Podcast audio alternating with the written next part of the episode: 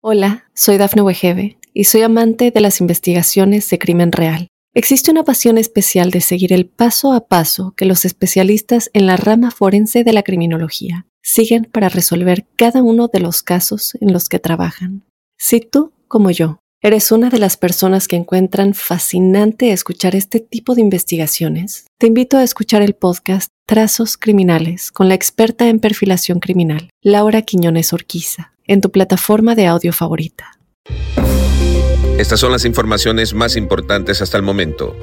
Bombardean edificios en capital de Ucrania horas antes de que Biden hable con líder chino. El presidente Biden califica a Putin de dictador asesino y matón puro. Ocurre un tiroteo en tienda Target y una persona resulta muerta. Se viene un nuevo aumento en las tasas de interés en los Estados Unidos. Hola, ¿qué tal amigos? Bienvenidos a Mundo Now. Les saluda Alfredo Suárez. De inmediato comenzamos con las informaciones.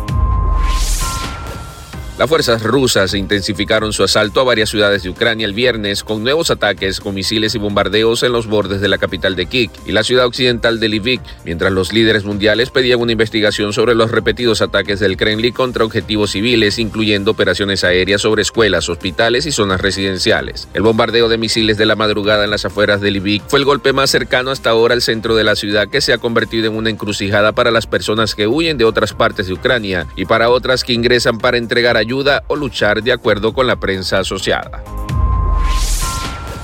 Durante el almuerzo anual de amigos de Irlanda durante el día de San Patricio en el Capitolio, Biden aseguró que Putin es un dictador asesino, un matón puro que está librando una guerra inmoral contra el pueblo de Ucrania. Y horas antes, el jueves, en una reunión con Michael Martin, el jefe del gobierno de Irlanda, el mandatario de Estados Unidos también se concentró en el líder ruso y volvió a referirse a él. La brutalidad de Putin y lo que está haciendo y sus tropas están haciendo en Ucrania es simplemente inhumano.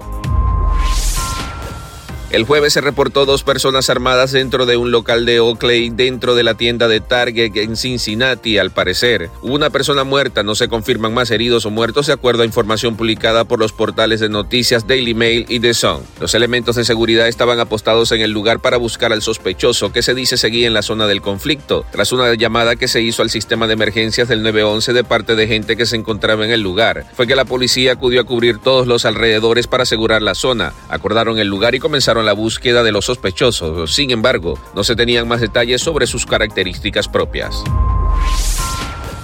La era COVID del dinero gratis llegó a su fin después de bajar las tasas de intereses a cero en marzo del 2020 para reactivar la economía. La Reserva Federal acaba de cambiar el rumbo para pasar al modo de lucha contra la inflación. Los estadounidenses experimentarán este cambio de política a través del aumento de los costes de los préstamos. Ya no será increíblemente barato pedir una hipoteca o un préstamo para el coche y el dinero en efectivo depositado en las cuentas bancarias finalmente ganará algo, aunque no mucho.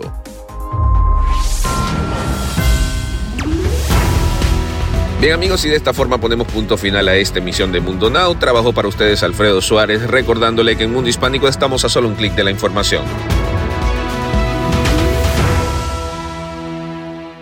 Hola, soy Dafne Wegebe y soy amante de las investigaciones de crimen real. Existe una pasión especial de seguir el paso a paso que los especialistas en la rama forense de la criminología siguen para resolver cada uno de los casos en los que trabajan.